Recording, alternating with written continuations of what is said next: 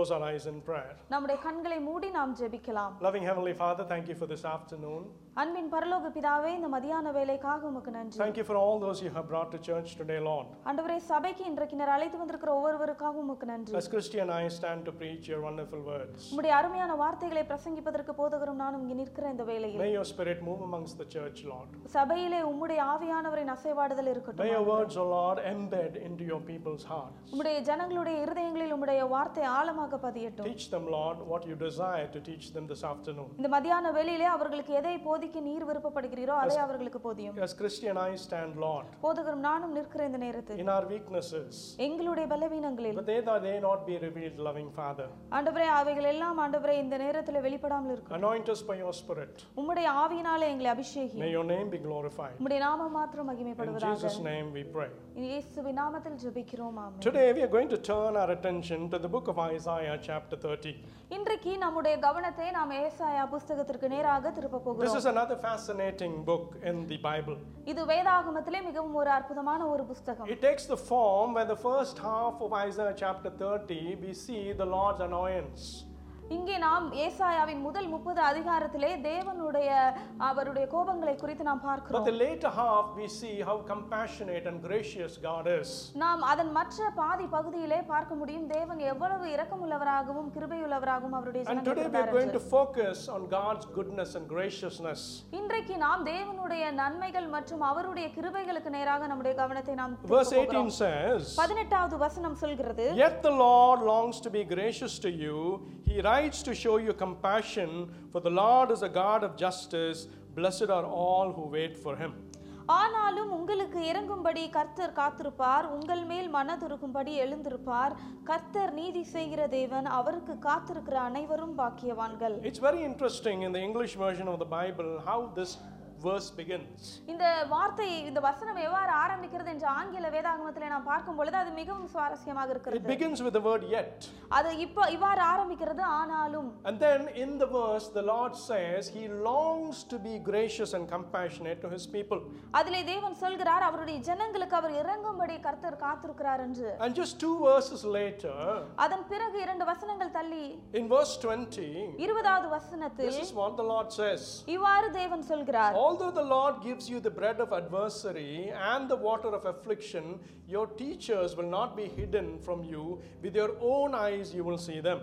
ஆண்டவர் உங்களுக்கு துன்பத்தின் அப்பத்தையும் உபத்திரவத்தின் தண்ணீரையும் கொடுத்தாலும் உன் போதகர்கள் இனி ஒருபோதும் மறைந்திருக்க மாட்டார்கள் உன் கண்கள் உன் போதகர்களை காணும் Even this verse begins with an interesting word. இந்த வார்த்தையும் கூ- வசனமும் கூட ஒரு நல்ல ஒரு வார்த்தையை கொண்டு ஆரம்பிக்கிறது In the English Bible, it says, although. ஆங்கில வேதாகமத்திலே அவர் அதுல இவ்வாறு இருக்கிறது கொடுத்தாலும் என்று Both of these verses lead us into a truth which I am hoping we would understand today. அது இரண்டு வார்த்தைகளுமே ஒரு ஒரு முக்கியமான உண்மைக்கு நேராக நம்மை வழி நடத்துகிறது அதை நாம் இன்றைக்கு புரிந்து கொள்ள முடியும் என்று நான் We will விசுவாசிக்கிறேன் finish sharp before 5:30. நாம் குறி சரியாக ஐந்தரை மணிக்கு முன்பாக முறித்து விடுவோம் So I ask and plead for your attention for the next 20 25 minutes. அடுத்த இருபது இருபத்தைந்து நிமிட நேரங்கள் உங்களுடைய கவனத்திற்காக நான் கவனமாக அதை கேட்கிறேன் When you talk about goodness and graciousness of God, நாம் தேவனுடைய நன்மைகள் மற்றும் அவருடைய கிருபைகளை குறித்து நாம் பார்க்கும் when பொழுது you talk about the compassion of God, நாம் தேவனுடைய இரக்கத்தை குறித்து நாம் பார்க்கும் பொழுது many a times in the Christian world, அநேக நேரங்களில் கிறிஸ்துவ உலகத்தில் this is taken for granted. இது ஒரு ஆ, சாதாரணமாக கிடைக்கிறதாக நாம் எடுத்துக்கொள்கிறோம் Oh, we all know that God is gracious. நாம் எல்லாருக்கும் தெரியும் தேவன் கிருபை உள்ளவர் Oh, என்று we all know that God is compassionate. நாம் எல்லாருக்கும் தெரியும் தேவன் இரக்கம் உள்ளவர் என்று After all, this is the attribute of the Jesus that I have come to church to worship. இன்னும் சொல்ல போனா அது நாம் அந்த தேடி வந்திருக்கிற இயேசுவின் குணாதிசயங்களாக தான் அது இருக்கிறது That is a sound understanding. அது ஒரு நாம் எல்லாரும் நல்ல புரிந்து But கொள்வதாக what தான் I இருக்கிறது want us to do today ஆனால் இன்றைக்கு நீங்கள் எதை செய்ய வேண்டும் என்று நான் விரும்புகிறேன் is என்றால் to assess and examine how this graciousness and compassion of God has been applicable to our personal lives. இதை நீங்கள் சோதித்து ஆராய்ந்து எப்படி தேவனுடைய நன்மையான காரியங்களும் கிருபைகளும் நம்முடைய வாழ்க்கையில் இருக்கிறது என்று நாம் பார்க்க வேண்டும் To understand these two verses, இந்த இரண்டு வார் வசனங்களை நாம் அறிந்து கொள்வதற்கு we are going to turn to the book of 1 Kings 20.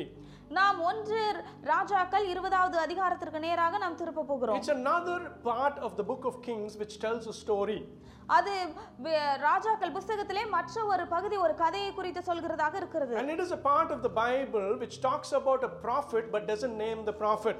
அந்த வேத பகுதியிலே ஒரு தீர்க்கதரிசியை குறித்து வேதாகமம் சொல்கிறது ஆனால் அந்த தீர்க்கதரிசியின் பெயர் குறிப்பிடப்படவில்லை But the message this prophet carries to the king of Israel of that time is an important message.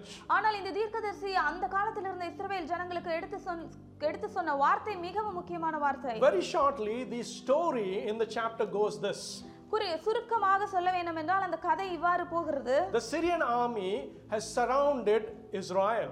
சீரியாவின் ராணுவம் இஸ்ரவேல் தேசத்தை சுற்றி வளைத்தது The Bible is very meticulous in how it describes the situation. வேதாகமம் மிகவும் அதை உருவகமாக அந்த சூழ்நிலைகளை எவ்வாறு குறிப்பிடுகிறது It என்றால் says the entire army of Syria had assembled in Israel. இஸ்ரவேலை இ- இ- சீரியாவின் முழு ராணுவமும் சுற்றி கொண்டது என்று It சொல்கிறது says, it uses the word a vast army.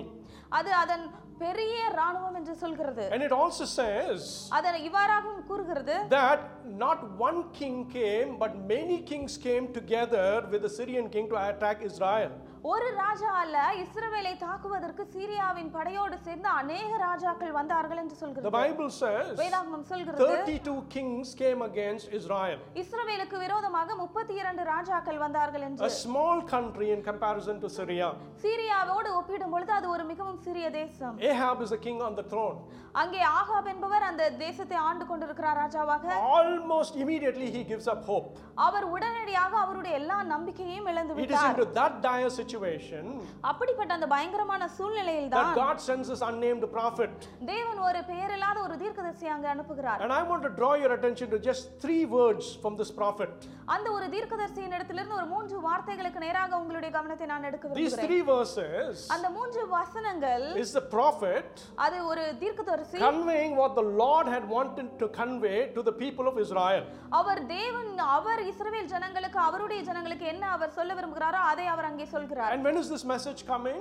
எப்பொழுது அந்த செய்தி வந்தது When this king has risen up with his entire army against Israel.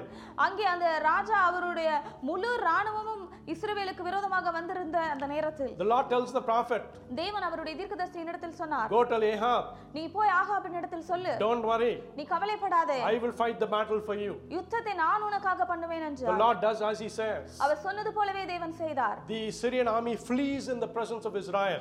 இஸ்ரவேலின் சமூகத்திற்கு முன்பாக அங்கே சீரிய ராணுவம் பறந்து போனது Ahab gets a great victory. அங்கே ஆகாபிற்கு ஒரு பெரிய வெற்றி கிடைத்தது But what happens next is interesting. ஆனால் அதன் அடுத்து என்ன நடக்கிறது என்பது சுவாரஸ்யமானது All the counselors of the Syrian king, அங்கே சீரியாவின் ராஜாவிற்கு இருக்க அனை அனைத்து ஆலோசகர்களும் they go to the Syrian king and say, அவர்கள் சீரியாவின் ராஜாவின் இடத்தில் You சென்று lost சொன்னார்கள் this battle because of the God of Israel.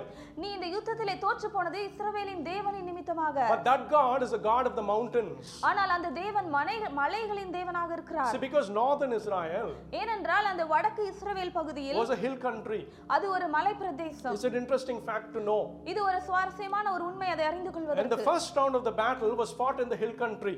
அந்த யுத்தத்தின் முதல் பகுதி நடைபெற்ற இடம் என்- ஒரு மலையின் The பிரதேசமாக Syrian இருந்தது. king's counselors tell him, அங்கு சீரிய ராஜாவின் ஆலோசகர்கள் எல்லாம் சொன்னார்கள் That God who fought against you அந்த தேவன் உனக்கு விரோதமாக யுத்தம் is the செய்தவர் God of the mountains. அவர் மலைகளின் தேவனாக If இருக்கிறார் you fight Ahab in the plains, நீர் அந்த சமதளமான இடத்திலே ஆகாபிற்கு விரோதமாக யுத்தம் they செய்தால் will not be able to overcome you. அவர்கள் எல்லாம் உங்க உன்னை மேற்கொள்ள முடியாது So the என்றார்கள் Lord says அப்பொழுது தேவன் in சொன்னார் verse 28 in 1 Kings 20, ஒன்று ராஜாக்கள் இருபதாவது அதிகாரம் இருபத்தி எட்டாவது through the வசனத்தில் unknown prophet அந்த பெயரில்லாத தீர்க்கதரிசியின் to மூலமாக Ahab, ஆகாபின் இடத்தில் he சொன்னார் says, அவர் சொல்கிறார் Because the Armenians think that the Lord is the God of hills and not the God of the Valleys, I will deliver this vast army into your hands, and they will know that I am the Lord.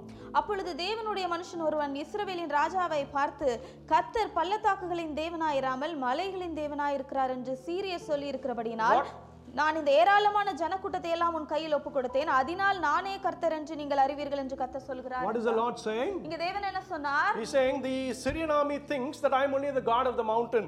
அவர் அவர் சொன்னார் சீரிய ராணுவம் நினைக்கிறது நான் மலைகளின் தேவன் என்று But to show them ஆனால் அவர்களுக்கு அறிய பண்ணும்படி I am not a God who's only localized. நான் ஒரு குறிப்பிட்ட இடத்தில் மாத்திரம் தேவன் அல்ல என்பதை அறிய I பண்ண will give you victory again. நான் மறுபடியுமாக ஜெயத்தை And கொடுப்பேன் if you read the remaining of the book of 1 Kings 20, நீங்கள் அந்த ஒன்று ராஜாக்கள் இருபதாவது அதிகாரத்தின் மற்ற பகுதியையும் வாசித்து பார்ப்பீர்கள் they என்றால் come again to fight Israel. அவர்கள் மீண்டுமாக இஸ்ரவேலுக்கு விரோதமாக The யுத்தம் செய்ய Lord வந்தார்கள் fights for Israel. தேவன் இஸ்ரவேலுக்காக யுத்தம் பண்ணினார் The Syrian army has extraordinary losses.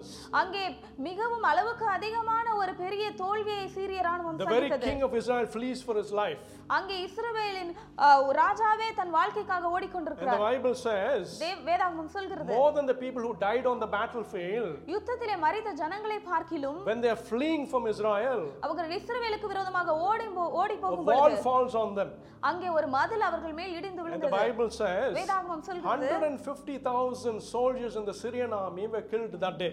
ஒரு லட்சத்தி ஐம்பதினாயிரம் இஸ்- சீரிய ராணுவர்கள் அந்த நாளிலே மடிந்து போனார்கள் என்று There was a message the Lord wanted to convey in 1 Kings 20. அங்கே ஒன்று ராஜாக்கள் இருபதாவது வ- அதிகாரத்திலிருந்து தேவன் ஒரு வார்த்தையை நமக்கு சொல்கிறார் One to the king Syria ஒன்று சீரிய ரா- சீரியாவின் ராஜாவிற்கு நேராக to make him understand that the God of Israel was not a localized God. தி- இஸ்ரவேலின் தேவன் என்பது ஒரு ப- குறிப்பிட்ட இடத்திற்குரிய தேவன் அல்ல என்பதை அவன் அறிந்து கொள்வதற்காக Second, he செய்தார் wanted his people to know இரண்டாவதாக அவருடைய ஜனங்கள் அவரை அறிந்து கொள்ள that வேண்டும் he என்று. was a God in all circumstances for them. அவருடைய தேவன் எல்லா சூழ்நிலைகளுக்கும் தேவனாக இருக்கிறார் என்பதை அவர்கள் What அறிந்து was the கொள்ள message they needed to know? அவர்களுக்கு என்ன செய்தி அவர்கள் அறிய வேண்டியது இருந்தது Our God is a God of the hills and the valleys. நம்முடைய தேவன் மலைகள் மற்றும் பள்ளத்தாக்குகளின் தேவனாக இருக்கிறார் Third, மூன்றாவதாக what does God want you and I to understand from this part of the Bible? இந்த வேத பகுதியிலிருந்து தேவன் நீங்களும் நானும் என்ன அறிந்து கொள்ள வேண்டும் என்று விரும்புகிறார் This என்றால், leads us into our sermon. அதுதான் நம்மை செய்திக்கு நேராக இன்றைக்கு Because many things, times in our life, ஏனென்றால் அநேக நேரங்களில் நம்முடைய வாழ்க்கையில் we selectively apply God to our life. நம்முடைய தேவனை நம்முடைய வாழ்க்கையில குறிப்பிட்ட இடங்களில் நாம் தெரிந்து கொண்டு வைக்கிறோம் In one way or the other, we are convinced ஒரு வழி இல்லைனா மற்ற வழியில நாம் இவ்வாறு சமாளித்துக் கொள்கிறோம் that there are only certain circumstances when God is involved. ஒரு குறிப்பிட்ட சூழ்நிலைகள் மாத்திரம்தான் தேவனால் உள்ளே வர முடியும் There என்று are other circumstances when God is not with us. மற்ற சூழ்நிலைகளில் தேவன் நம்மோடு இல்லை என்று நினைக்கிறோம் Very easy to understand this.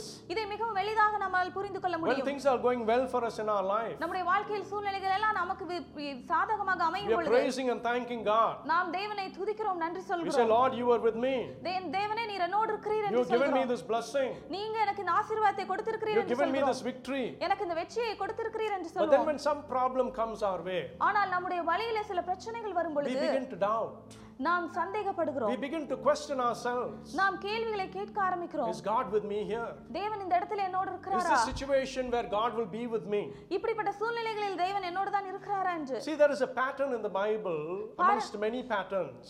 பாருங்கள் வேதாகமத்திலே சிறு குறிப்பிட்ட ஒரு நடைமுறை இருக்கிறது பல If நடைமுறைகளிலே you take the many characters you see in the Bible, நீங்கள் வேதாகமத்தில் பார்க்கிற அநேக நபர்களை எடுத்து பார்ப்பீர்கள் and if என்றால் you read their life chronicled in the Bible, அவர்களுடைய வழி அவருடைய வாழ்க்கையில் நடந்த காரியத்தை அந்த வரலாறுவின் அடிப்படையில் to பார்ப்பீர்கள் என்றால் understand what was going on in these people's lives, இந்த ஜனங்களுடைய வாழ்க்கையில என்ன நடக்கிறது என்பதை புரிந்து you கொள்வதற்கு will see நீங்கள் பார்ப்பீர்கள் that in almost all of the lives of these people, குறி- கிட்டத்தட்ட எல்லா இந்த ஜனங்களுடைய வாழ்க்கையிலும் there will be highs and lows. அவருடைய வாழ்க்கையில ஒரு ஏற்ற தாழ்வுகள் இருக்கும் Take Joseph, for example. யோசேப்பை ஒரு உதாரணமாக He was எடுத்துக்கொள்ளுங்கள் a favorite son of his father, அவனுடைய தகப்பனுக்கு அவன் மிகவும் பிடித்த குமாரன் a high point in his life. அவனுடைய வாழ்க்கையின் ஒரு உச்சக்கட்டத்திலே Few days later, சி- சில நாட்கள் கழித்து he sold as a slave, அவன் ஒரு அடிமையாக a விற்கப்பட்டான் low point in life. அவனுடைய வாழ்க்கையின் மிகவும் அடித்தரத்திலே Then he becomes in charge of Potiphar's household, திடீரென்று அவன் போத்திபாரின் வீட்டிலே அதிகாரியாக மாறுகிறான் a high point in his life. அவனுடைய வாழ்க்கையின் உயர்வான ஒரு இடம் He's then accused of rape,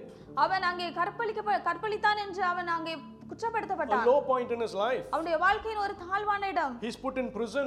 அவன் அங்கே சிறைச்சாலையில வைக்கப்பட்டான் Many years go by. அநேக வருடங்கள் கடந்து போனது Suddenly, திடீரென்று he interprets the dream of Pharaoh. அவன் பார்வோனின் சொப்பனத்திற்கு அர்த்தத்தை சொன்னான் And the Bible says, வேதாகமம் சொல்கிறது through that, அதன் he மூலமாக becomes second in charge in, in, Egypt. அவன் எகிப்திலே இரண்டாவது அதிகாரியாக மாற்றப்பட்டான் I only selected a few things in Joseph's life. நான் யோசேப்பின் வாழ்க்கையிலே சில காரியங்களை மாத்திரம் எடுத்து சொன்னேன் But if you look at that life, ஆனால் நீங்கள் அவனுடைய வாழ்க்கையை பார்ப்பீர்கள் there are என்றால் highs and lows. அதிலே உயர்வும் தாழ்வும் இருந்தது It's not always high, அது எப்பொழுதுமே உயர்வாக இல்லை it's not always low. எப்பொழுதும் தாழ்வாகவும் இல்லை Every Christian, ஒவ்வொரு கிறிஸ்தவனும் when they go through their life in this world, அவர்கள் இந்த வாழ்க்கையில் இந்த உலகத்திலே வாழ்க்கையில் கடந்து செல்லும் பொழுது there are high points சில உயர்வான இடங்கள் உண்டு there are low points. சில தாழ்வான இடங்களும் See, உண்டு just like God was the God of the mountains and the God of the valley in 1 Kings 20, ஒன்று ராஜாக்கள் இருபதாம் அதி- வச- அதிகாரத்தின்படி தேவன் எப்படி மலைகளுக்கும் பள்ளத்தாக்குகளுக்கும் தேவனாக even இருந்தாரோ our lives, நம்முடைய வாழ்க்கையிலும் when கூட we think we are in the valleys, நாம் நாம் பள்ளத்தாக்கிலே இருக்கிறோம் என்று நாம் நினைக்கும் God is still there with us. அங்கே அந்த இடத்திலும் தேவன் நம்மோடு If I இருக்கிறார் want to summarize this together, இதை முழுவதுமாக நான் சுருக்கமாக சொல்ல வேண்டும் using the என்றால் life of Joseph, யோசேப்பின் வாழ்க்கையை in உபயோகப்படுத்தி Genesis 39, verse 2, ஆதியாகமம் முப்பத்தி ஒன்பதாவது அதிகாரம் இரண்டாவது the வசனம் Bible uh, has a few verses. வேதாகமத்தில் சில வசனங்கள் இருக்கிறது And in that, one of the main part of those verses will say, அந்த வேத வசனங்களிலே முக்கியமான பகுதி இவ்வாறு சொல்லும் The Lord was with Joseph. கத்தர் யோசேப்போட The இருந்தார் Lord was with Joseph. கத்தர் யோசேப்போட If you இருந்தார் read Genesis 39, a few verses from vo- chapter from verse 2, நீங்கள் ஆதியாகமம் முப்பத்தி ஒன்பதாவது அதிகாரம் இரண்டாவது வசனத்திலிருந்து சில வசனங்கள் வாசித்து the பார்ப்பீர்கள் என்றால் the Lord was with Joseph. வேதாகமம் சொல்லும் கத்தர் யோசேப்போட He இருந்தார் was with Joseph in his highs, அவர் யோசேப்போட அவனுடைய உயர்வான இடத்திலும் இருந்தார். And he was with Joseph in his lows. யோசேப்பினுடைய தாழ்வான நேரங்களிலும் கூட அவரே This was the same story with Moses, அதே கதைதான் மோசையின் வாழ்க்கையிலும் the கூட. same story with Paul, அதே கதைதான் பவுலின் the வாழ்க்கையிலும் same story with David, அதே கதைதான் தாவீதின் the வாழ்க்கையிலும். same story with Gideon. அதே கதைதான் கிதியோனுக்கும் Many of the characters in the Bible, வேதாகமத்தில் அநேக நபர்கள் they will go through the highs and lows of their life. அவருடைய வாழ்க்கையின் உயர்வு மற்றும் தாழ்வான But the அனுபவங்களுக்குள்ளாக Bible போனார்கள் is always very clear ஆனால் வேதாகமம் எப்பொழுதுமே மிகவும் that the தெளிவாக Lord இருக்கிறது were there with his people. அவருடைய ஜனங்களோடு கர்த்தர் இருந்தார் Perhaps some of you are sat in church today, ஒருவேளை சபையில் இன்றைக்கு சிலர் இவ்வாறு going through உட்கார்ந்திருக்கலாம் a low point in your life, உங்களுடைய வாழ்க்கையின் தாழ்வான அனுபவங்களுக்குள்ளாக போய் questioning கொண்டிருக்கலாம் and saying, நீங்கள் கேள்வியை கேட்டுக்கொண்டு Is சொல்லலாம் God with me in this low point? இந்த என்னுடைய தாழ்வின் அனுபவத்தில் தேவன் என்னோடு Oh, இருக்கிறார் last என்று. year, this time, அவர் க- கடைசி வா- போன ஆண்டு it இந்த was a நேரத்தில் great blessing for me. எனக்கு மிகவும் ஆசீர்வாதமாக Oh, இருந்தது it was a wonderful time. அது எனக்கு மிகவும் அற்புதமான But நேரமாக here I இருந்தது now in this valley. ஆனால் இப்பொழுது நான் இந்த பள்ளத்தாக்கின் God அனுபவத்தில் with இருக்கிறேன் me? தேவன் இப்பொழுது என்னோடு The இருக்கிறாரா Lord is saying to us today, தேவன் இன்றைக்கு நம்மோடு சொல்கிறார் My son, my daughter, என் மகனே என் மகளே I am the God of the mountain, நான் மலைகளின் தேவனாக and I இருக்கிறேன் am the God of the valley. நான் பள்ளத்தாக்குகளின் தேவனாகவும் Even இருக்கிறேன் in your happy times, I was with you. உங்களுடைய சந்தோஷமான நேரத்தில் நான் உங்களோடு இருந்தேன் Don't ever think that I've abandoned you in your low times. உங்களுடைய தாழ்வான நேரத்தில் எப்பொழுதுமே நான் உங்களை கைவிட்டு விட்டேன் என்று I நினைக்க வேண்டாம் been with you. நான் உங்களோடு இருந்திருக்கிறேன் Now, if you take that understanding நீங்கள் அந்த ஒரு புரிந்து கொள்ளுதலை and you go back எடுத்துக்கொள்வீர்கள் to என்றால் Isaiah chapter 30, verse 18, இப்பொழுது ஏசாயா முப்பத்தி முப்பதாவது அதிகாரம் இருபதாவது வசனத்திற்கு and you செல்லும் read பொழுது those verses அந்த வசனங்களை நீங்கள் வாசிக்கும் where the பொழுது Lord says, தேவன் I சொன்னார் long to be compassionate. நான் அவர் எப்பொழுதுமே அவர்கள் மேல் கா- ம- இறங்க- I long to be காத்திருப்பார் gracious to my people. அவருடைய ஜனங்களுக்கு மனதுருகும்படி அவர் Do you see எழுந்திருப்பார் what the Lord is saying? இங்கே தேவன் என்ன சொல்கிறார் The Lord is revealing an inside character to the, his people. தேவன் அவருடைய உள்ளான குணாதிசயத்தை அவருடைய ஜனங்களுக்கு We வெளிப்படுத்துகிறார் know He's gracious. நமக்கு தெரியும் அவர் We இரக்கமுள்ளவர் know He's compassionate. நமக்கு தெரியும் அவர் But மனதுருக்கமுள்ளவர் what this verse is telling us ஆனால் இந்த வசனங்கள் நமக்கு என்ன is சொல்கிறது that He longs to be gracious and compassionate to us. அவர் இறங்கும்படி கத்தர் காத்திருக்கிறார் என்று Do you சொல்கிறது see the difference here?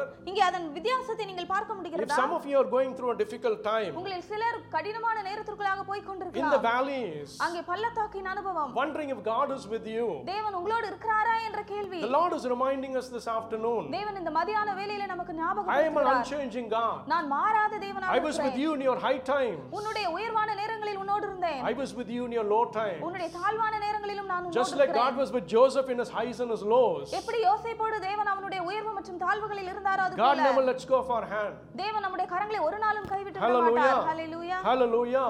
If some of you are discouraged in church today, சபையில இன்றைக்கு யாராவது நீங்கள் உற்சாகம் இழந்து இருப்பீர்கள் thinking என்றால் God has forgotten me, தேவன் என்னை மறந்து விட்டார் என்று God is நினைக்கிறீர்களா reminding us, தேவன் நான் நமக்கு இன்றைக்கு despite your ஞாபகப்படுத்துகிறார் உங்களுடைய situations, சூழ்நிலைகளுக்கு மாறாக despite your circumstances, உங்களுடைய சூழ்நிலைகளுக்கு மாறாக despite what your intellect is telling you, உங்களுடைய அறிவு உங்களுக்கு என்ன சொல்கிறதோ அதற்கெல்லாம் the மாறாக Lord says, தேவன் சொல்கிறார் I am your king, நான் உன் ராஜா and I long to be compassionate and gracious to you. உனக்கு நான் கிருபையாக இரக்கமாக இருக்கும்படி காத்திருக்கிறேன் என்று When the Bible talks about being uh, gracious, வேதாகமம் கிருபையுள்ளவர் என்று அவர் சொல்லும் பொழுது the Bible uses the word he longs to be gracious. வேதாகமம் சொல்கிறது அவர் இறங்கும்படி காத்திருக்கிறார் என்று When the Bible talks about compassion, வேதாகமம் மனதுருக்கத்தை குறித்து சொல்லும் பொழுது awesome how the Bible describes it. வேதாகமம் அதை விளக்கி சொல்லுவது மிகவும் அதிசயமானது The Bible says வேதாகமம் the சொல்கிறது king rises to be compassionate. ராஜா அவர் மனதுருகும்படி எழுந்திருக்கிறார் என்று I want வேதாகமம் you to சொல்கிறது picture that for a moment. அதை நீங்கள் ஒரு நிமிடம் நீங்கள் நினைத்து பார்க்கும்படியாக நான் A king விரும்புகிறேன் is sat on his throne. ஒரு ராஜா அவருடைய சிங்காசனத்தில் Everyone உட்கார்ந்திருக்கிறார் comes before him bows down before him. அவருக்கு முன்பாக வருகிறவர்கள் எல்லாரும் மண்டியிட்டு முழங்கால் படுகிறார்கள் They give him tribute.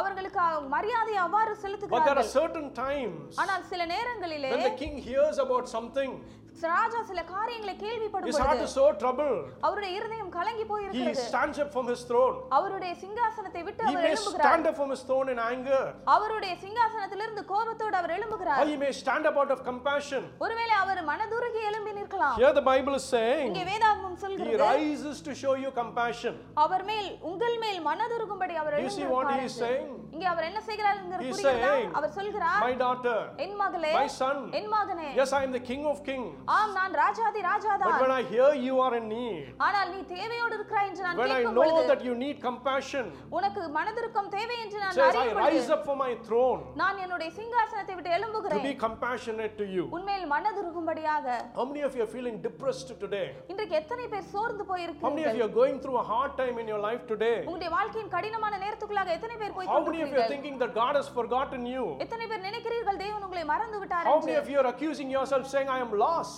எத்தனை பேர் நினைக்கிறீர்கள் நான் தொலைந்து போய்விட்டேன் என்று This afternoon, இந்த மதியான வேளையிலே the Lord is reminding us. தேவன் நமக்கு He ஞாபகப்படுத்துகிறார் says, My son, my daughter, அவர் சொல்கிறார் என் மகனே என் I மகளே long to be gracious to you. நான் உனக்கு மனதிருக்கும்படி I காத்திருக்கிறேன் rise up to be compassionate to you. நான் உண்மையில் மனதிருக்கும்படி எழுந்திருக்கிறேன் என்று சொல்கிறார் Hallelujah. Hallelujah. I do not want you to forget that this afternoon. இந்த மதியான வேளையில அதை நீங்கள் மறந்துவிட நான் விரும்பவில்லை You are the children of the Almighty God, நீங்கள் வல்லமையுள்ள தேவனுடைய பிள்ளையாக called by the இருக்கிறீர்கள் name of the Almighty God, வல்லமையுள்ள தேவனுடைய நாமத்தால் called அழைக்கப்பட்டவர்கள் by a name like is a name like no other. இந்த நாமம் வேற எந்த நாமமும் இல்லாத ஒரு நாமத்தால் See, அழைக்கப்பட்டவர்கள் a Christian is not an insignificant person. ஒரு கிறிஸ்தவன் ஒரு முக்கியத்துவம் இல்லாத மனிதன் அல்ல You are called by the name of Christ Himself. நீங்கள் கிறிஸ்துவினுடைய நாமத்தால் And when அழைக்கப்பட்டவர்கள் you become a child of God, நீங்கள் தேவனுடைய பிள்ளையாக மாறும் God always has grace and compassion on you. தேவன் எப்பொழுதுமே உங்கள் மேல் கிருபையாகவும் இரக்கமாகவும் The இருக்கிறார் psalmist too leads us into this understanding. சங்கீதக்காரன் ஒரு வசனத்தை சொல்லும் பொழுது அதை நமக்கு புரிய A வைக்க very முடியும் popular psalm, Psalm 23. சங்கீதம் இருபத்தி மூன்று மிகவும் பிரசித்தியான பிரசித்தி பெற்ற David சங்கீதம் says in verse 4 நான்காவது வசனத்தில் தாவீது சொல்கிறார் Lord, even though I walk through the valley of shadow of death, I will fear no evil, Lord, for your rod and your staff comfort me. தேவனே நான் மரண இருளின் பள்ளத்தாக்கிலே நடந்தாலும் பொல்லாப்புக்கு பயப்படேன் உமது கோலும் உமது தடியும் என்னை Here தேய்ச்சும் is David comparing himself to being in a valley, இங்கே தாவீது தன்னை மரண பள்ளத்தாக்கிலே நடப்பதை அவர் ஒப்பிட்டு a சொல்கிறார் dark place, அது ஒரு இருட்டான இடம் an unknown place. தெரியாத ஒரு இடம் But he is saying, ஆனால் அவர் சொல்கிறார் Lord, even in these valleys of mine, ஆண்டவரே இந்த பள்ளத்தாக்கின் அனுபவத்திலும் கூட you are with me, Lord. நீர் என்னோடு இருக்கிறீர் You know how ஆண்டவரே. he is saying he is with him? அவர் எப்பாடு எவ்வாறு அவர் என்னோடு இருக்கிறார் He என்று சொல்கிறார் compares him to a shepherd. அவர் ஒரு மேய்ப்பனுக்கு மிகவும் When மனதுருகினார் David says, Your rod and your staff comforts me, அங்கே தாவீது உமது கோலும் உமது தடியும் என்னை தேய்ச்சும் என்று bringing சொல்லும் the பொழுது picture of a shepherd, அங்கே அவன் ஒரு மேய்ப்பனுடைய கற்பனையான காரியத்தை the கொண்டு வருகிறார். ஒரு மேய்ப்பனுடைய குணாதிசயம் என்னவென்றால். அது எப்பொழுதுமே அவ ஆடுகளோடு இருக்கிற Whether sheep is grazing in pastures green, அங்கே ஆடுகள் எல்லாம் ஒரு நல்ல பசுமையான புல்வெளியில் மேயும் பொழுது or whether the sheep is in danger, அங்கே ஏதோ ஒரு ஆடுக்கு ஒரு பிரச்சனை வருகிற the பொழுது shepherd is always with the sheep. அங்கே மேய்ப்பன் எப்பொழுதுமே ஆடுகளோடு That is இருக்கிறார் why he says here, எனவேதான் அவர் இங்கே சொல்கிறார் I look around me, Lord. தேவனே என்னை சுற்றி I'm பார்க்கிறேன் walking through this valley, Lord, நான் இந்த பள்ளத்தாக்கிற்குள்ளாக நடந்து but I வருகிறேன் will not fear evil. ஆனால் நான் பொல்லாப்புக்கு Because your பயப்படேன் rod, Lord, ஆனால் ஏன்னு- ஏ- உம்முடைய கோல் and your staff, Lord, உம்முடைய தடி oh, they comfort me. அது என்னை தேற்றுகிறது What is he ஆண்டவரே. saying? அவர் என்ன They சொல்கிறார் comfort me. அவைகள் என்னை தேற்றுகிறது என்று My சொன்னார் dear brother and sister, எனக்கு அருமையான சகோதர going சகோதரி through a difficult time in your life, உங்க வாழ்க்கையின் கடினமான நேரத்திற்குள்ளாக போய் at the brink கொண்டிருந்தாலும் of giving up hope, நீங்க உங்க முழு நம்பிக்கை இழந்து போன நேரத்தில் crying இருந்தாலும் out to God, thinking that God has forgotten you, தேவனிடத்தில் அழுது கொண்டு தேவன் நம்மை மறந்து விட்டார் என்று நினைத்துக் thinking that God கொண்டிருக்கிறீர்களா is only with you in certain circumstances. தேவன் சில குறிப்பிட்ட நேரத்தில் மாத்திரம்தான் நம்மோடு இருக்கிறார் The என்று Lord is is reminding us today தேவன் நமக்கு இன்றைக்கு I am the God of ஞாபகப்படுத்துகிறார் the mountain, நான் மலைகளின் and தேவனாக I am also இருக்கிறேன். the God of the valley. நான் பள்ளத்தாக்குகளின் தேவனாகவும் கூட I will இருக்கிறேன் be with you in all of those times. உன்னுடைய எல்லா அந்த நேரத்திலும் நான் இருப்பேன் Hallelujah. Hallelujah. Hallelujah. Hallelujah. My brothers and sisters in Christ, கிறிஸ்துவுக்குள் பிரியமான சகோதர when சகோதரர்களே I drew your attention to this verse, இந்த வசனங்களுக்கு நேராக உங்களுடைய கவனத்தை நான் எடுத்த பொழுது I drew your attention to two words that these verses begin with.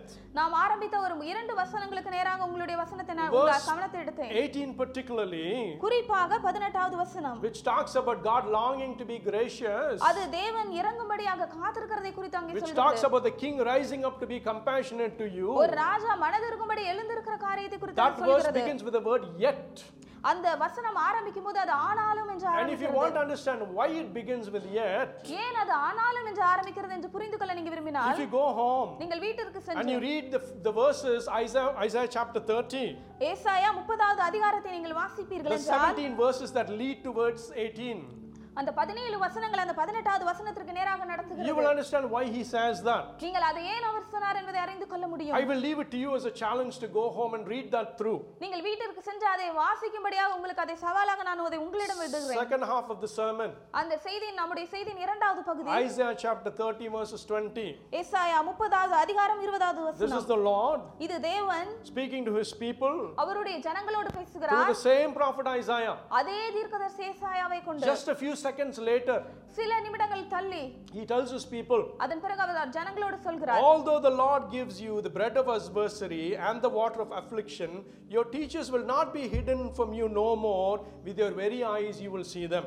ஆண்டவர் உங்களுக்கு துன்பத்தின் அப்பத்தையும் உபத்திரவத்தின் தண்ணீரையும் கொடுத்தாலும் உன் போதகர்கள் இனி ஒருபோதும் மறைந்திருக்க மாட்டார்கள் உன் கண்கள் உன் போதகர்களை காணும் See the word bread இங்கே பாருங்கள் அப்பம் என்ற வார்த்தை in the Bible வேதாகமத்திலே is used in many, many different contexts. அநேக வித்தியாசமான அர்த்தங்களிலே அது It is a உபயோகப்படுத்தப்படுகிறது metaphor when it comes to the Bible. அது வேதாகமத்திலே ஒரு ஊமையாக அங்கே It is குறிப்பிடப்படுகிறது such an ordinary thing. அது ஒரு சாதாரண ஒரு பொருள் But the Bible uses it ஆனால் வேதாகமம் அதை to உபயோகப்படுத்துகிறது emphasize the truth to his people. அவருடைய ஜனங்களுக்கு உண்மையை வலியுறுத்தி சொல்வதற்காக அது உபயோகப்படுகிறது Many places in the Bible you will see the word bread used. அப்பம் என்ற வார்த்தை வேதாகமத்தின் அநேக இடங்களில் உபயோகப்படுத்தப்பட்டிருக்கிறதை நீங்கள் But பார்க்க here, முடியும் when God uses the word bread, ஆனால் இங்கே தேவன் அப்பம் என்ற வார்த்தையை He உபயோகப்படுத்தும் says பொழுது it is He who has given it to you. அது அவர்தான் உங்களுக்கு அதை கொடுத்தார் என்று And what kind of a bread He has given to you? அவர் எப்படிப்பட்ட அப்பத்தை உங்களுக்கு The கொடுத்தார் என்று Bible says the bread of adversary, அங்கே வேதாகமம் சொல்கிறது அது துன்பத்தின் அப்பம் என்று the bread of affliction. அங்கே உபத்திரவத்தின் அப்பம் என்று சொல்கிறது See, there are times in our life பாருங்கள் நம்முடைய வாழ்க்கையில சில நேரங்கள் as இருக்கிறது we go through the highs and lows, நாம் அங்கே உயர்வு தாழ்வுகளுக்கு வழியாக போகும் and பொழுது we know the Lord has been our lows. நமக்கு தெரியும் தேவன் நம்முடைய தாழ்வுகளிலும் இருந்தார் என்று Sometimes God leads us to those lows in our life. சில நேரங்களில் தேவன் தான் நம்ம அந்த தாழ்வான இடங்களுக்குள்ளாக வழி That is why நடத்துகிறார் here it says, எனவேதான் அது இங்கே அது the சொல்கிறது Lord gives you the bread of adversary, தேவன் உங்களுக்கு துன்பத்தின் அப்பத்தை கொடுத்தார் என்று the, bread of affliction. அங்கே துன் உபத்திரவத்தின் அப்பம் என்று My சொல்கிறது brothers and sisters in Christ, கிறிஸ்துவுக்குள் பிரியமான சகோதர every சகோதரி mature Christian ஒவ்வொரு முதிர்ந்த கிறிஸ்தவர்களும் will go through this season of life. அவருடைய வாழ்க்கையில சில அனுபவங்களுக்குள்ளாக When கடந்து God செல்வார்கள் brings this blood of affliction into your life, தேவன் இந்த உபத்திரவத்தின் அப்பத்தை உங்கள் வாழ்க்கையில கொண்டு He வரும் brings this water of affliction into your life. அவர் அங்க உபத்திரவத்தின் தண்ணீரை உங்க வாழ்க்கையில கொடுக்கும் It's பொழுது a difficult time to go through. அது அது வழியாக கடந்து செல்வது கடினம் தான் It is very, very difficult time to go through, அது மிகவும் கடினமான அனுபவங்கள் தான் அதை especially those who trust in the Lord. குறிப்பாக தேவன் மேல நம்பிக்கையாக It is a time which வைத்து shakes the very core of our lives. அதுதான் நம்ம வாழ்க்கையின் அடித்தளங்களை அசைக்கிற அந்த நேரம் In my personal life, என்னுடைய தனிப்பட்ட வாழ்க்கையிலே the Christian, the mature Christians I have seen, ஒரு முதிர்ந்த கிறிஸ்தவத்தை நான் பார்த்தது the என்னவென்றால் ones who rise up from the crowd ஒரு கூட்டத்தில் இருந்து எழும்புகிற ஒரு அனுபவம் and differentiate them from the others, அவர்களை மற்றவர்களுக்கு மத்தியில ஒரு வித்தியாசத்தை பார்க்க you will முடியும் see a fire burning in their heart. அவருடைய இருதயத்துக்குள்ளாக அக்கினி பற்றி எறிவதை பார்க்க They are முடியும் not so so Christians. அவர்கள் ஒரு சாதாரணமான கிறிஸ்தவர்கள் அல்ல These people know who the Lord is. இந்த ஜனங்களுக்கு தேவன் யார் என்று And தெரியும் when you hear their testimonies, அவருடைய சாட்சியை நீங்கள் கேட்கும் பொழுது almost all of the time, கிட்டத்தட்ட எல்லா நேரங்களிலும் you will find that the Lord has taken them to a moment of affliction, நீ அவர்களை பார்க்க முடியும் அவர்களை தேவன் ஒரு குறிப்பிட்ட உபத்திரவத்திற்குள்ளாக அழைத்து given சென்றிருக்கிறார் them the என்று. bread of adversary, அங்கே அவர்களுக்கு துன்பத்தின் அப்பத்தை given them கொடுத்திருக்கிறார் the water of affliction. அங்கே உபத்திரவத்தின் தண்ணீரை கொடுத்திருந்தார் It might be because of your health. ஒருவேளை அது அவருடைய சுக- உடல் நலமாக இருக்கலாம் It might be that you have lost someone who you so dearly loved. அவர் உண்மையா அதிகமாக நேசித்த ஒரு நபரை இழந்திருக்கலாம் These circumstances will not be ordinary circumstances. இந்த சூழ்நிலைகள் எல்லாம் ஒரு சாதாரணமான சூழ்நிலையாக They இருக்காது will reach deep into you. அவைகள் உங்களுக்குள்ளாக ஆழமாக They will வந்து touch the very core of who you are. உங்களுடைய வாழ்க்கையில் நீங்கள் யார் என்பதை மிகவும் ஆழத்தில் அது தொடும் Sometimes God gives us this bread of affliction. சில நேரங்களில் தேவன் நமக்கு அந்த உபத்திரவத்தின் அப்பத்தை Sometimes கொடுக்கிறார் God gives us this water of affliction. சில நேரங்களில் தேவன் நமக்கு அந்த உபத்திரவத்தின் தண்ணீரை He brings கொடுக்கிறார் it into our life நாம நம்ம வாழ்க்கையில் அதை பருகும் பொழுது for one purpose alone.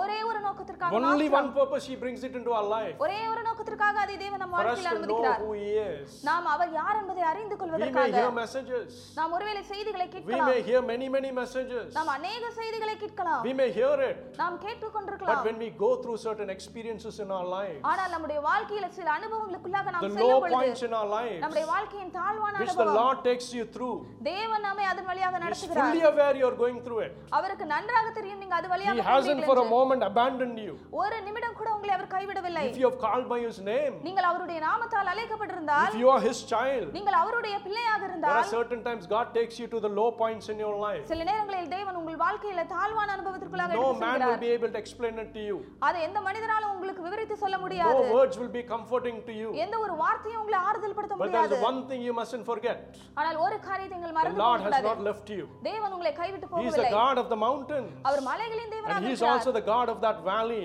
அவர் பள்ளத்தாக்குகளின் தேவனாக கூடவும் Perhaps இருக்கிறார் some of you have gone through that in your life. ஒருவேளை உங்களை சிலர் அந்தப்பட்ட அனுபவங்களுக்குள்ளாக கலந்து Perhaps some of சென்றிருக்கலாம் you are going through that in your life. ஒருவேளை உங்க அந்த காரியங்களுக்குள்ளாக இப்பொழுது நீங்கள் போய் The கொண்டிருக்கலாம் Lord is speaking to you today. இன்றைக்கு தேவன் உங்களோடு He's saying, பேசுகிறார் My child, my son, my daughter, அவர் சொல்கிறார் என் என் மகளே என் மகனே I have not forgotten you. நான் உன்னை மறந்து You போகவில்லை are precious to me. நீ எனக்கு விலையேற You are பெற்றவன் a diadem in my hand.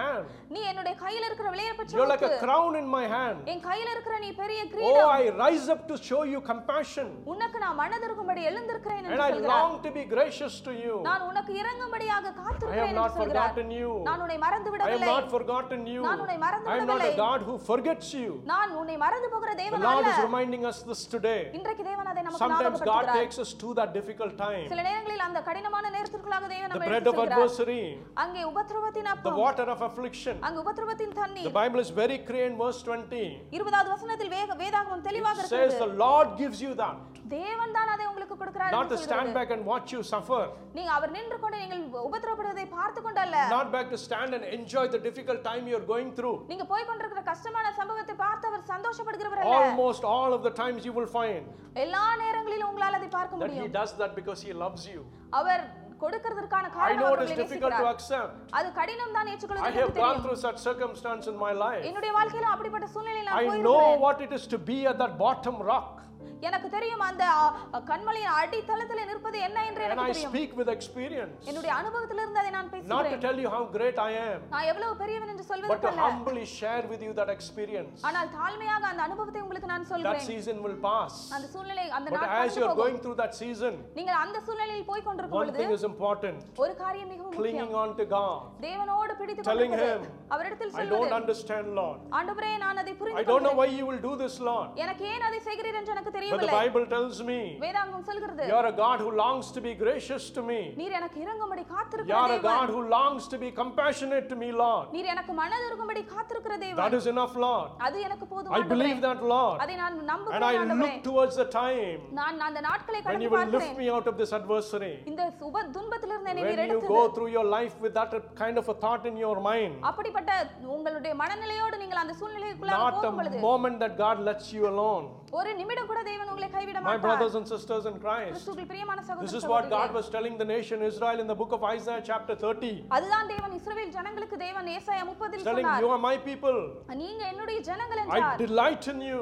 நான் உங்களில் மகிழ்ச்சியா And it இருக்கிறேன் is the same thing the Lord is telling to you and I this afternoon. இந்த மதியான வேளையில தேவன் அதை தான் உங்களுக்கும் I am எனக்கும் with you சொல்கிறார் always. நான் உன்னோடு எப்பொழுதும் In your இருக்கிறேன் happiness உன்னுடைய and in the சந்தோஷத்தில் moments of your sadness, உன்னுடைய கஷ்டமான நேரத்திலும் in கூட the highs and lows of life, I am God. உன்னுடைய உயர்வு தாழ்வு I எல்லாவற்றிலும் am நான் the தேவன் king of every circumstance. எல்லா சூழ்நிலைக்கும் நான் ராஜாவாக இருக்கிறேன் Hallelujah. Hallelujah. How many of you believe in this? எத்தனை பேர் How அதை many of you say, விசுவாசிக்கிறீர்கள்? Lord, I, I, I give my life to you, Lord. எத்தனை பேர் சொல்ல முடியும் தேவனே என்னுடைய வாழ்க்கையை நான் கொடுக்கிறேன் I am about to finish. நான் முடிக்க போகிறேன் There is one more angle to this.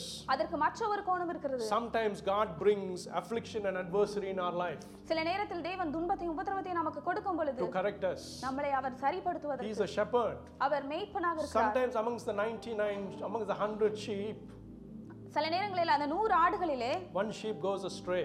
ஒரே ஒரு ஆடு மட்டும் தனியா போகும் The thing is, ஒரு காரணம் the என்ன shepherd goes after that sheep. அந்த மேய்ப்பன் அந்த ஆட்டுக்கு பின்னாடி போகிறார் We are all the sheep of God. நாம் எல்லாரும் தேவனுடைய A ஆடுகள் shepherd மேய்ப்பன் usually puts its, his identity on a sheep. அவருடைய அடையாளத்தை அந்த ஆடின் மேல If you வைப்பார் drive to Wales, நீங்க வேல்ஸ் போவீர்கள் you will என்றால் see many sheep on the mountainside. நீங்க அந்த மலையில அநேக ஆடுகளை பார்க்க முடியும் Every sheep will have a particular color on it. ஒவ்வொரு ஆடுகளுக்கும் அது மேல ஒரு குறிப்பிட்ட The நிறம் Lord இருக்கும் marks all his sheep. அந்த தேவன் அந்த அடையாளத்தை அந்த ஆடின் மேல வைக்கிறார் But some sheep, ஆனால் சில சில they ஆடுகள் go away from the master, அவைகள் அந்த மேய்ப்பனை விட்டு போய்விடும் away from him.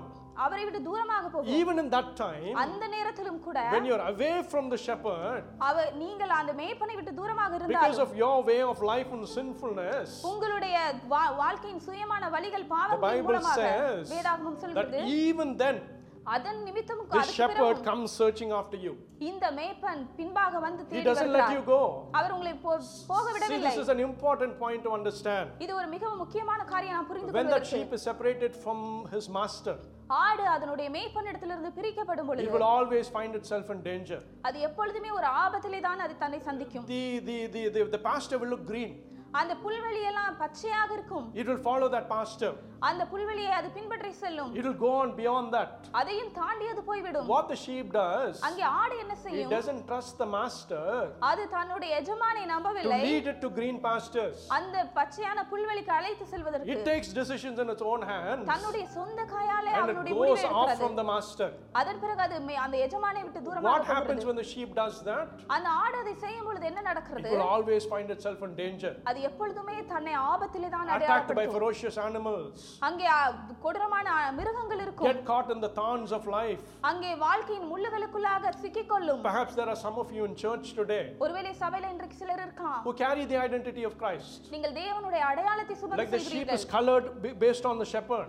எப்படி அந்த மேய்ப்பனைக்கு போல அந்த ஆடுகள் எல்லாம் கல நிறத்தில் When இருக்கும் மாறு people look at you, ஜனங்கள் உங்களை பார்க்கும் பொழுது they say, Oh, he's a Christian. ஓ இவர் கிறிஸ்தவர் You have all the identities எல்லா அடையாளங்களும் அதற்கு of இருக்கிறது being the sheep of the master, அங்கே ம- எஜமானுடைய ஆடாக இருப்பதற்கு but you are not with the master. ஆனால் நீங்கள் அந்த எஜமானோடு You're இல்லை separated from him. நீங்கள் அவரை விட்டு தூரமாக You're giving இருக்கிறீர்கள் an appearance that you are with him. நீங்க உங்களுடைய அடையாளப்படுத்துறது ஒருவேளை அவரோடு இருப்பது போல You இருக்கலாம் will go through a low in your life உங்களுடைய வாழ்க்கையின் தாழ்வுக்குள்ளாக நீங்கள் because போகும் the Lord will discipline you. ஏனென்றால் தேவன் உங்களை அங்கே But even in that low in your life, உங்களுடைய வாழ்க்கையின் அந்த தாழ்விலும் கூட the master never forgets you. எஜமான் உங்களை ஒருபோதும் மறக்க மாட்டார் வேதாகமம் சொல்கிறது He comes searching after the lost sheep. அவர் அங்கே தொலைந்து போன ஆடை அவர் தேடி வருகிறார் That is what the book of Matthew, chapter 18 12 says. அதுதான் மத்திய பதினெட்டாவது அதிகாரம் பனிரெண்டாவது The வசனம் Lord சொல்கிறது. leaves the 99 sheep தேவன் அங்கே ஒ- தொண்ணூத்தி ஒன்பது ஆடுகளை and He விட்டுவிட்டு goes after the one that is lost. அந்த தொலைந்து போன ஒரு ஆடுக்கு பின்பாக பின்பாக Perhaps there செல்கிறார் are some in church today ஒருவேளை சபையில் சிலர் இன்றைக்கு இருக்கலாம் who are lost sheep. நீங்கள் தொலைந்து போன ஆடுகளாக Your appearance looks like you're a Christian. உங்களுடைய வெளியான காரியங்கள் நீங்கள் கிறிஸ்தவர் போல தோற்றம் Everyone looks at you says, Oh, he's a child of God. உங்களை பார்க்கிறவர்கள் எல்லாரும் சொல்லுவாங்க இவங்க தேவனுடைய பிள்ளை என்று But you know in your heart, ஆனா உங்க இருதயத்துல உங்களுக்கு you தெரியும் have strayed from the master. நீங்க எஜமானை விட்டு தூரம் You're on போயிருக்கிறீர்கள் a path of danger. நீங்க அங்க ஆபத்தின் வழியில் இருக்கிறீர்கள் The Lord is speaking to you too today. தேவன் இன்றைக்கும் கூட உங்களோடு பேசுகிறார் அவர் சொல்கிறார் I haven't forgotten you. நான் உன்னை மறந்து விடவில்லை I'm concerned about you. நான் உன்னை குறித்து அக்கறையாக With இருக்கிறேன் my rod and my staff, என்னுடைய கோலாலும் I தடியாலும் will be after you to rescue you. நான் உனக்கு பின்பாக வந்து உன்னை நான் விடுவிப்பேன் My brothers and sisters in Christ. கிறிஸ்துவுக்குள் பிரியமான The book of Isaiah, chapter 30, ஏசாயா முப்பதாவது அதிகாரம் two verses. இரண்டு வசனங்கள் One spoke about God's compassion ஒன்று தேவனுடைய மனதுருக்கத்தை குறித்து பேசுகிறது. அவருடைய இரக்கம் He He's உள்ளது longing to give us His grace. அவர் நமக்காக இறங்கும்படி காத்திருக்கிறார் Rise up to be compassionate to us. அவர் நமக்கு மனதுருகும்படி எழுந்திருப்பார் Never forgotten us. நம்மை ஒருபோதும் மறந்து விடவில்லை going through a difficult time? நீங்கள் கடினமான நேரத்திற்குள்ளாக போகிறீர்களா Cheer up. Cheer up. நீங்க எழும்புங்கள் Man might have let go of your hand. மனிதன் ஒருவேளை உங்கள் கரங்களை விட்டு Your சென்றிருக்கலாம் father has never let go of your hand. உங்கள் தகப்பன் உங்களை ஒரு நாளும் கைவிட்டு போகவில்லை உங்களில் சிலர் are going through the adversary, நீங்கள் அங்கே துன்பத்திற்குள்ளாக போய் the bread கொண்டிருக்கலாம் of adversary, அங்கே துன்பத்தின் அப்பம் and the water of affliction. அங்கு உபத்திரவத்தின் தண்ணீர் God is teaching you something. தேவன் இன்றைக்கு உங்களுக்கு ஒரு காரியத்தை சொல்லிக் Don't கொடுக்கிறார் reject God because of that. அதன் நிமித்தமாக தேவனை He புறக்கணிக்காதிருங்கள் does that because He loves you. அவர் அதை செய்வது உங்க- அவர் உங்களை நேசிக்கிறது நிமித்தமாக are some here உங்களில் சிலர் இருக்கிறீர்கள் strayed from the Master. நீங்கள் அங்கே எஜமானை விட்டு தூரம் போனவர்கள் Despite His many warnings, அவருடைய அநேக அங்கே எச்சரிப்புகளுக்கும் your மாறாக life is not right before God. தேவனுக்கு முன்பாக உங்கள் வாழ்க்கை சரியாக இல்லை Your life is not right before God. தேவனுக்கு முன்பாக உங்கள் வாழ்க்கை சரியாக இல்லை sin in your life today.